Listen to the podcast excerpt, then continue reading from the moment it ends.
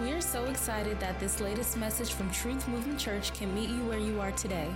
This message from TMC will help you to apply the truth of God's Word to your everyday life. It's practical and powerful. Enjoy His Word.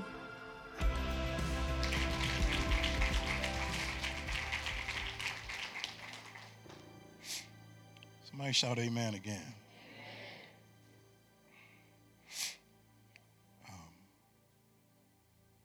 Want to work a little bit today?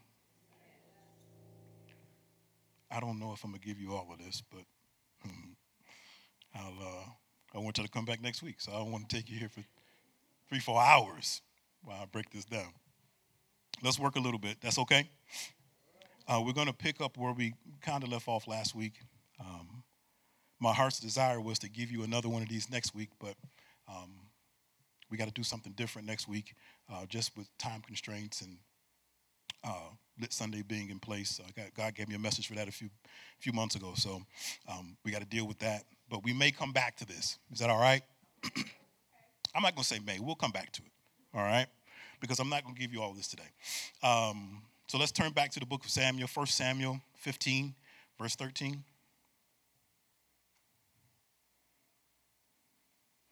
I know Portia gave us a bunch of announcements um, today. Uh, we had a lot going on. It's a beautiful thing to have stuff going on. Amen. Y'all didn't clap. Y'all act like y'all ain't gonna be there for it. um, but um, please adhere to those and, and, make sure that you're a part of that. Um,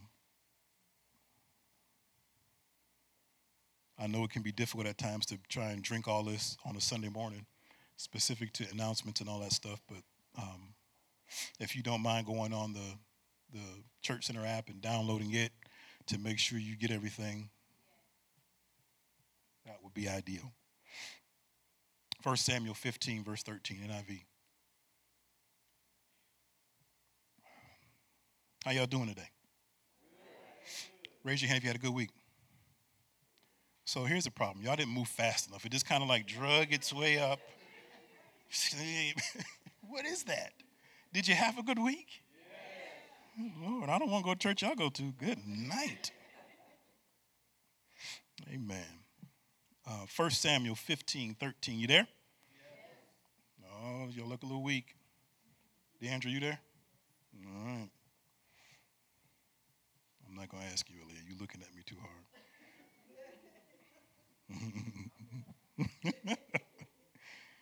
1 Samuel 15, 13. You can pause there for a second. Um, we talked last week about three types of obedience that keeps us in a cycle of disobedience. Y'all remember that? Um, so let's let's walk through the three. What was the first one?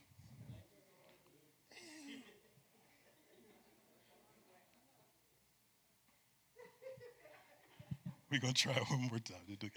The first one was the second one was? And the third one was? That's good. Give yourselves a hand. You deserve that. The reason why these types of obedience are successful at keeping us in a cycle of obedience is because they feel just like and even look like complete obedience. I'll say that again. The reason why um, we, we, we, are so um, engulfed in these types of obedience um, because they look like, they feel like, they make us feel like we are completely obeying God. They're so close together um, that um, it makes us feel and believe that we're doing everything God has called us to do. We're doing it by the letter. And, and, and the truth of the matter is, we're totally disobeying. Right?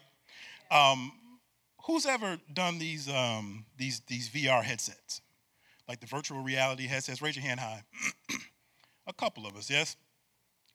Last week was my first time ever doing these VR. Now, here's the thing before I show you the video. I hear old gods already. Let's just get this clear. I'm showing you this so you can laugh with me, not at me. Now, if your spirit is not right, you need to check it at the door. Let's play, let's play, let's play the video.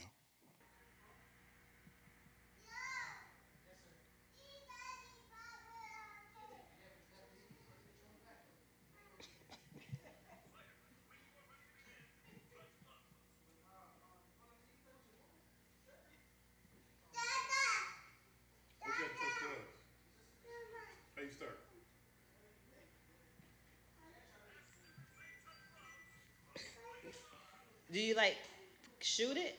You gotta click it? Did that do it?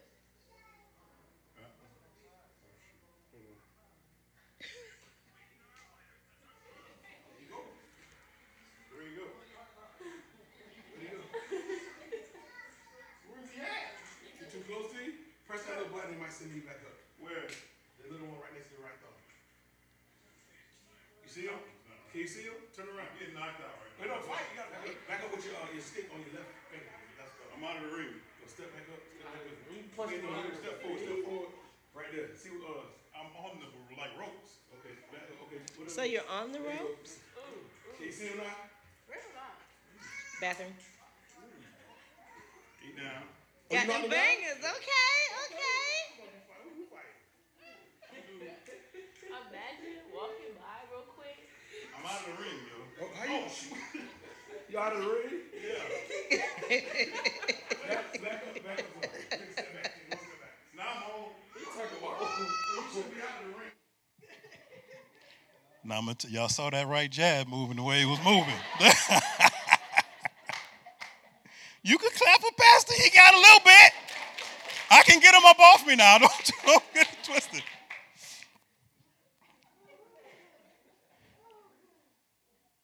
So I finally made it through the game. Um, I actually ended up getting knocked out a little bit after that. Um, but when I was done, um, I was tired as if I had gone through a physical fight with Creed himself. You couldn't tell my body, as much as you wanted it to, that it didn't just go through a 12 round bout with Creed. And even though I wasn't swinging on anybody, my body felt, because I was going through the actions, that I was physically fighting. Hear me on this. Partial obedience causes us to engage the same faith muscles that complete obedience does. But the difference is is that one form of obedience pleases God and the other form displeases God. You have to understand what obedience does to us. If you're not fully obedient, you're disobedient. And you're going through the motions and you're frustrating yourself and you're engaging the mental and you're engaging the heart and you're doing all of these things and you're doing some of the right things. But because you're not doing all of the right things, God doesn't honor what you do because it's not obedience. So here's the thing, and this is what we're gonna get at today. You would be, you're sitting in your chair right now, and you're saying to yourself, Pastor Wanzo, you'll be hard pressed to prove to me that I'm disobedient. The reason why you say that to yourself is because you're going through all of the same motions that an obedient person has to go through. You're doing everything an obedient person is supposed to go through, but that one thing. So I've exerted the same energy, I've invested the same amount of time, I've prayed as much, I've done everything that I think that I'm supposed to do, and then when I get to the end of it, I'm not getting what I think I'm supposed to get out of it because all of this time you've been disobedient. God is looking for 100% obedience. Here, here- here's, here's the thing. Um, in this virtual reality stuff, um, I'm doing all of the work, but, but what I'm swinging at doesn't swing back. And it's pretty easy to do that because it doesn't swing back. And that's the same, same thing with partial obedience. Partial obedience doesn't swing back. It feels good. It's easy to move in. It's easy to move out of. But when I'm obedient, it makes me stretch for things. Oh gosh, y'all. It, it, makes me have to sacrifice a few things. It makes me have to say no to things that I believe are good for me. And even when I believe that they're good for me, God is saying, listen to me, that thing right there, even though it's good, is not for you. I'm talking too much for y'all today. That thing right there, even though it's good, is still not for you. And He's asking you to start obeying Him.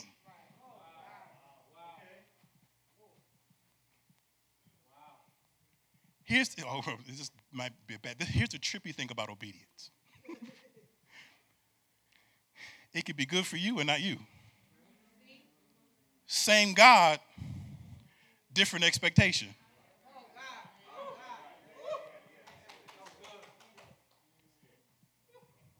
he- has a different expectation of you than it is for me. You see, it looks a little. That, here's the thing. That's the reason why you can't look at me while I work and expect for, to do the same thing that I do and get the same results.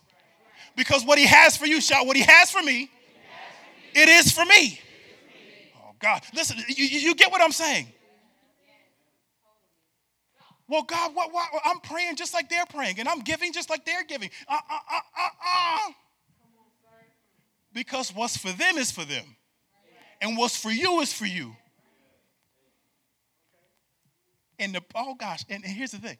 You say, Well, Pastor Wanzel, I've done all of these things, and you're telling me I'm being disobedient? Yes. I pray. Y'all give me all the stuff we, we religious folks do. We pray. Come on. We fast. Oh, you got deep quick. We fast. we pay tithes. We pay tithes. Now you get you real. What else? We study. We, we, we do offering. We, we serve. Worship. Come, come to church. All of those things that you just mentioned. If you miss one, if you don't do one, were you obedient? I clearly explained, I think I thought I was very clear last week, what I thought cleaning, cleaning the kitchen looked like. Did I give those details last week? I'm not going to call Nan one of my children's name. I'm not going to call their name. But I stood up here on Sunday morning and I said, I'll give it to you again. I said, this is what cleaning the kitchen looks like to me. You wash the dishes. oh, let's stop right there. You wash the dishes.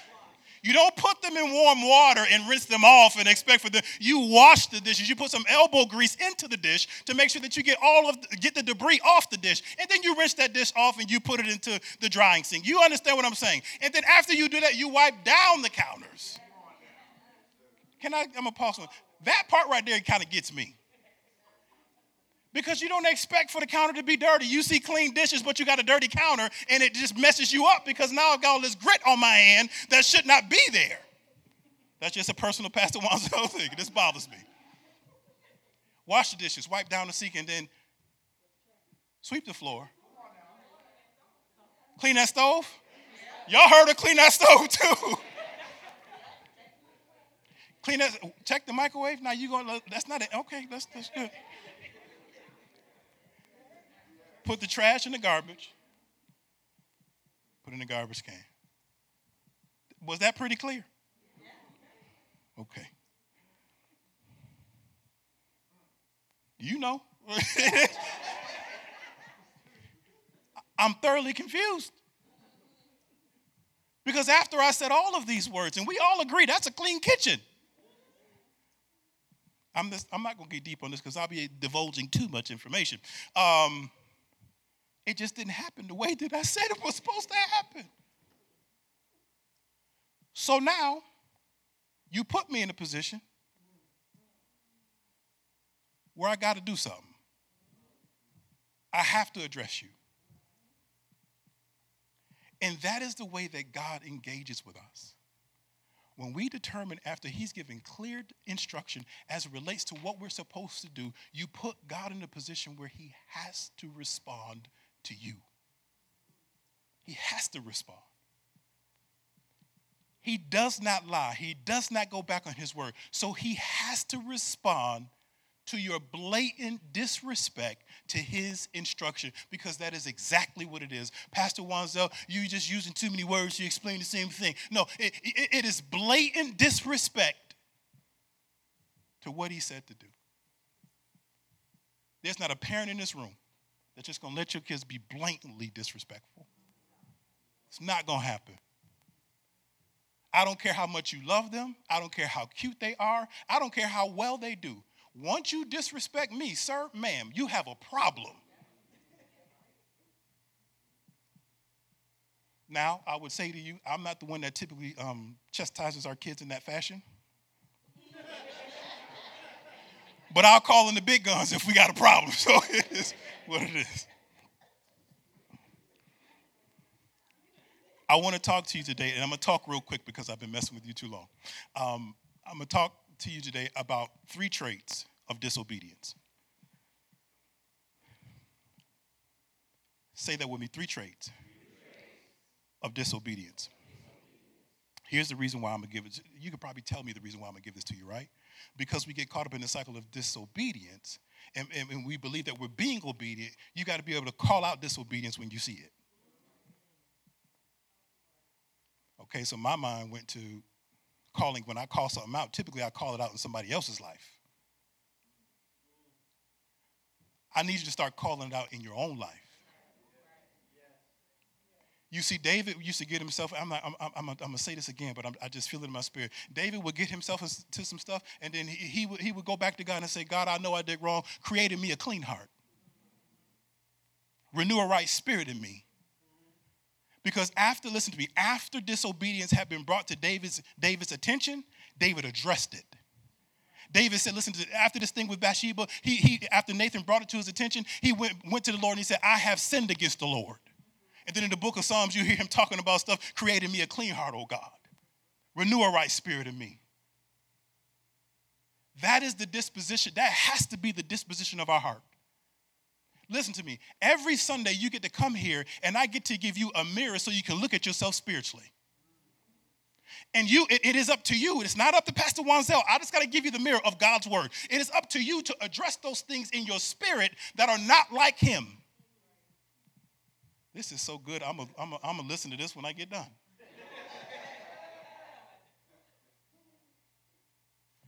Listen, it is your job. Listen to me. Check this out. I'll give you a good example. Um, I'll pick on Deandra. Deandra's my friend. That's why I mess with her. If you woke up in the morning, yes, um, I'm assuming you brush your teeth every day. Okay. Some people don't. I just no beef. Um, you brush your teeth and you see a booger in your nose, a nice green booger. Do you leave it there? Why not? Okay, that's nasty. When you show up at church and I show you the mirror of your spirit, man, through God's word, and you see that booger sitting on your face, you just gonna leave it there? That's nasty, is what somebody said. Listen, I'm laughing, I'm playing, but I want you to just get this and understand it when you get this, when, you get God's word and you receive God's word, He is allowing you to hear it. He is giving, oh gosh, He is giving you revelation so that you can do something with it. That is when it becomes blatantly disrespectful. Because after he's exposed it to you, after he has given it to you, and you don't address it, I'm not saying that you don't work on it. I'm saying you just decide I'm not going to address it. I'm not going to do anything about it. That's nasty. That's what that is. All right, let's get these three. And I'm going to send you home. I'm going to do it quick. All right, let's go to verse 13. when Samuel reached him, Saul said, The Lord bless you. I have carried out the Lord's instructions. But Samuel said, What then is this bleating of sheep in my ears? What is this lowing of cattle that I hear? Saul answered, The soldiers brought them, from the, brought them from the Amalekites. They spared the best of the sheep and cattle to sacrifice to the Lord your God, but we totally destroyed the rest. Point number one uh, the first trait of disobedience is disregarded blind spots.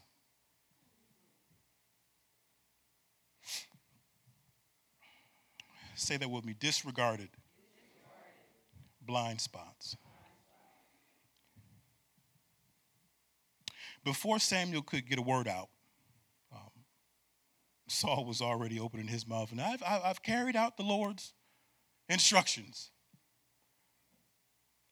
And, and for me, just, just, just hearing that statement, if I know that I if I know that I didn't do what God asked me to do, there's some things I'm just not gonna say. Right? Would you agree? Raise your hand like I know I'm dead wrong. I'm not gonna raise my hand.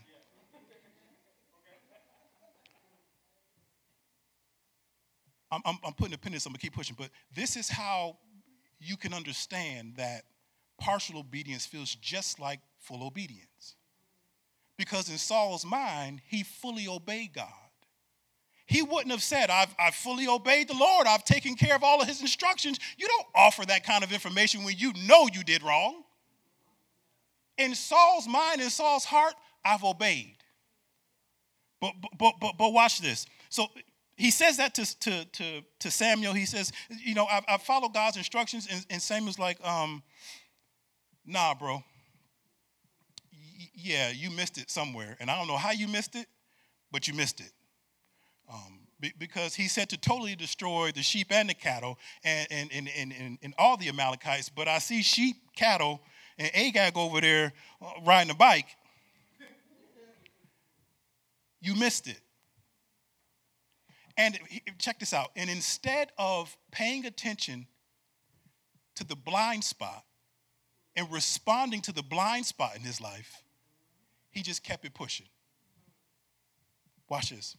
Disobedience has a way of causing you to lose sensitivity towards the sin in your life. I'm going to say that again. Disobedience has a, a, a, way of causing you to lose sensitivity for the sin in your life. I see you and I'm going to give you a second. I should have put it up on the screen, huh? Pastors suck sometimes, man. Disobedience has a way of causing you to lose sensitivity towards the sin in your life. So now, what happens is that you will start to develop these blind spots that you will become unresponsive to, even though it's been pointed out to you. Disobedience will make you feel like you've been so obedient that you, you, you will start to miss the things that you missed, the sins that you've missed. And even when they get called out to you, you just ignore it. How many people in here drive, drive, drive a car? Raise your hand high. I don't know why I'm joking too much today. Can you drive though? Like, you really drive? Okay. Um, one of the things that I've learned about driving is that every driver in every car has blind spots. Yeah? And because we know that every driver in every car has blind spots, we are always checking our blind spots. So much so is if, if you're in the car with me and I need to get over, I'll ask you to check my blind spot for me because I don't want to destroy something because I didn't check my blind spots. When you show up here on a Sunday morning, this is God checking your blind spots for you. He is giving you the information that you need to make sure that you can completely obey Him in everything that you do. But sometimes, instead of obeying God's word, we, we, we, we, we disregard the blind spots and keep it pushing as if He never said it. Now, let me ask you this question How reckless would I be in a car if I did ne- I never checked a blind spot? That's some of y'all right in, in here right now. Don't, don't check blind spots when you're driving. How much damage are you causing because you're, you're disregarding the blind spots in your life?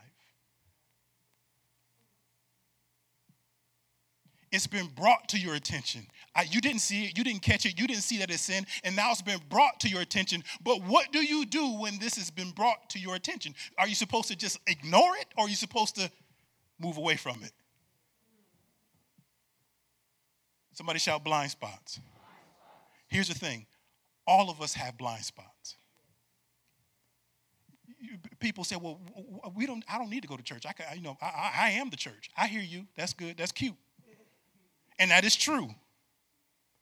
But unless you come to a space where God's word is being exegeted and giving you the bread of life, you are missing something. You need to come to a place where, they, where you can be shown the blind spots of your life through the teaching of God's word. What are blind spots, Pastor Wanzel? Sin. The ones that you embrace or the ones that you reject. I'm talking those are the blind. I'm talking about the ones that you don't see in your life. Anger jealousy, lust. All of these, these things that we just kind of just feel like just are simple emotions, those are sins that have to be dealt with. The beautiful thing about church and the beautiful thing about God's word is that it points all of these things out so that you don't fall in the same hole again. Somebody shout blind spots. Let's get number two.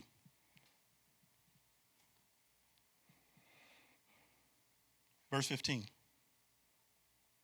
Saul answered, The soldiers brought them from the Amalekites. They spared the best of the sheep and the cattle to sacrifice to the Lord your God, but we totally destroyed the rest. Point number two uh, the second trait of disobedience is blame shifting.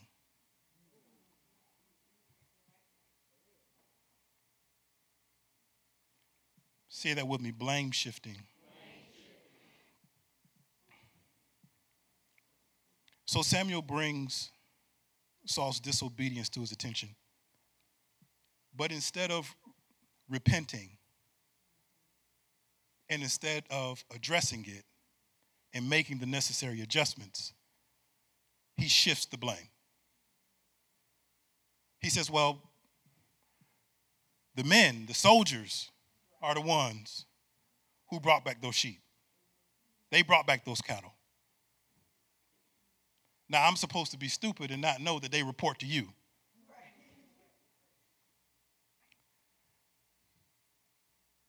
How much longer? How much longer are you going to justify being in the place that you're in by shifting blame?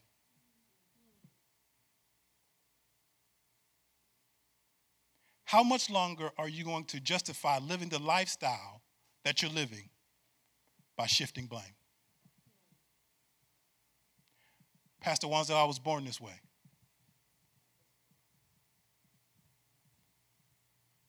Pastor Wanzel, I, I, I didn't grow up with a father in the, in, in the house, so I don't know how to be a man. How much longer are you going to continue to justify where you are by shifting blame? She, she, she's not being what a wife is supposed to be, so I go find it someplace else.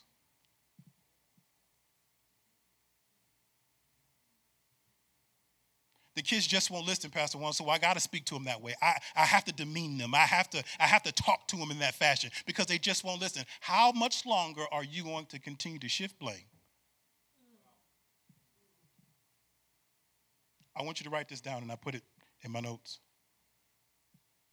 I won't change if I find someone to blame. I won't change if I find someone to blame. As long as you find someone to blame in the narrative, it allows you to stay the same. You can blame it on your parents. You can blame it on God. You could blame it on your, your siblings. You could blame it on the job. You could blame it on the church you just left or whatever it is. But as long as you keep finding somebody to blame in the narrative, it allows you to stay the same.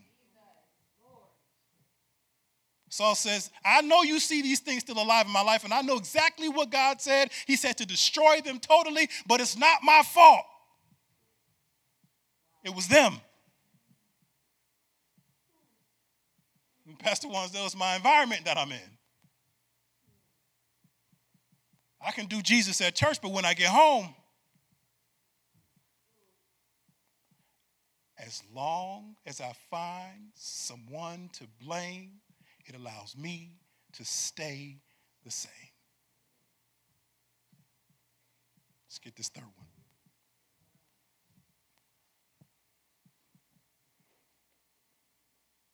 Verse 16. Are y'all getting anything today?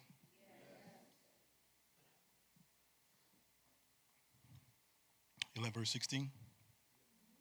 All right. Enough, Samuel said to Saul. Let me tell you what the Lord said to me last night. Tell me, Saul replied. Samuel said, Although you were once small in your own eyes, did you not become the head of the, of the tribes of Israel? The Lord anointed you king over Israel. And he sent you on a mission saying, Go and completely destroy those wicked people, the Amalekites. Wage war against them until you have wiped them out. Why did you not obey the Lord? Why did you pounce on the plunder and do evil in the eyes of the Lord? But I did obey the Lord, Saul said. I went on the mission the Lord assigned me. I completely destroyed the Amalekites and brought back Agag, their king. The soldiers took the sheep and the cattle from the plunder, the best of what was devoted to God, in order to sacrifice them to the Lord your God at Gilgal. Point number three, final point for today, is the phrase hidden detachment.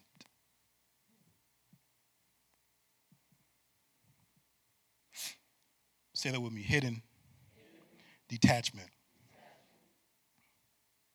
I'm not sure if you caught this or not. But once in verse 15, and then another time in the text we just read in verse 21, Saul says something that brought this entire narrative into perspective for me. Look at verse 21. He says, The soldiers took sheep and cattle from the plunder the best of what was devoted to God, in order to sacrifice them to the Lord your God at Gilgal.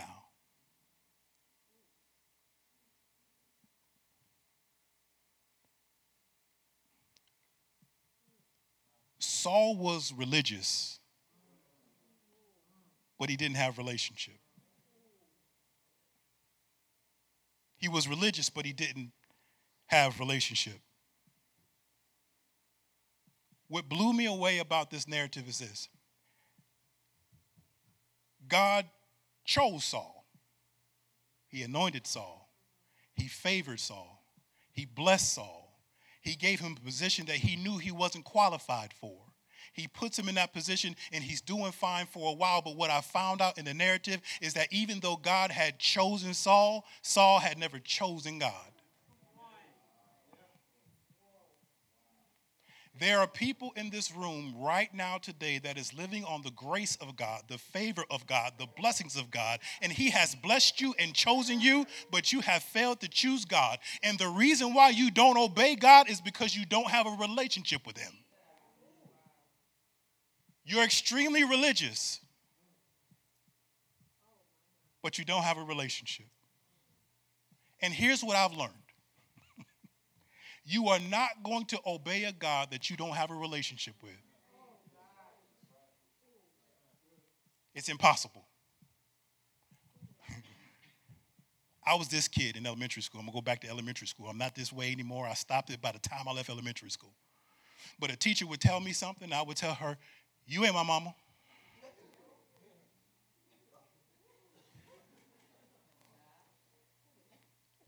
You judging me right now, but I'm not the only person that did that in this room. What I was trying to express to her is that I don't have that kind of relationship with you, so I don't have to obey you. The reason why you keep disobeying God is because you don't have that kind of relationship with Him. He wants the best for you, He's doing the best for you, but you don't want what's best for Him. And what's best for Him is for you to obey Him. But because I don't have a relationship, It's easy to disobey. In essence, we're saying, You're not my daddy. You're not my daddy. I'll put it better. You're not my God. You see, oh gosh, you're, you, oh, you are, you, you're my grandmother's God. You're the God I hear about on Sunday mornings, but you're still not my God. Listen to me. You will never obey a God that you don't have a relationship with. It's easy to disobey when you don't have a relationship.